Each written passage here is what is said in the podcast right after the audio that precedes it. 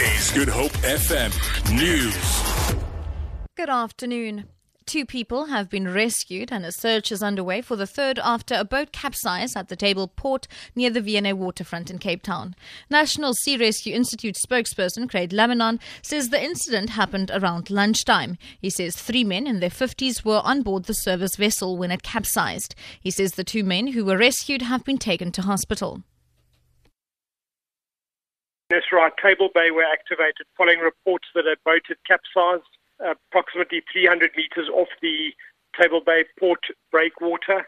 Uh, on arrival on scene, a search commenced for one missing man, uh, believed to be aged in his 50s, um, and uh, two persons also aged in their 50s were rescued from the boat by a passing boat. They were taken to shore Two men have been injured after the truck they were travelling in overturned on the N2 opposite Somerset West Mall outside Cape Town. ER24 spokesperson Werner Vermaak says the truck was carrying cement.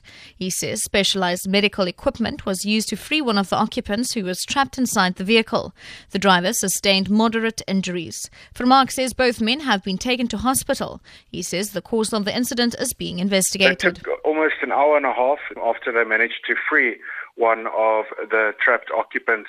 He sustained moderate injuries and he was later transported along with his co-passenger through to the Helderberg Hospital for further medical management. Firefighters in the Boland say they won't speculate whether arsonists are responsible for starting a large fire near De Kloof near Kloof Pass. It has been raging since Thursday afternoon. 70% of the fire has been contained and the pass has been reopened to traffic.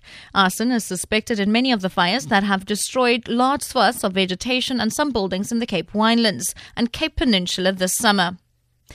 The presidency says it's outraged by the utterances by former public protector Thuli Madonsela that she is being targeted by President Jacob Zuma on reported deductions from her gratuity when she left office. The presidency has pointed out in a statement that under the Public Protector Act, the PP's remuneration and conditions of service are determined by Parliament. It says Advocate Madonsela's use of the president's name in matters which do not involve him is preposterous and disappointing.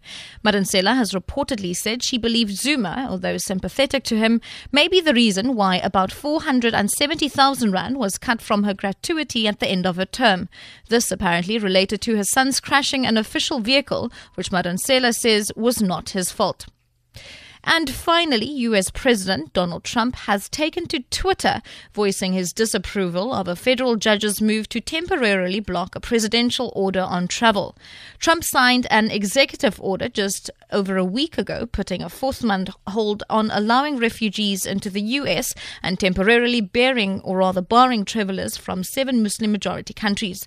The judge ruled that the measure violates a clause in the US Constitution prohibiting the favor of one religion over another.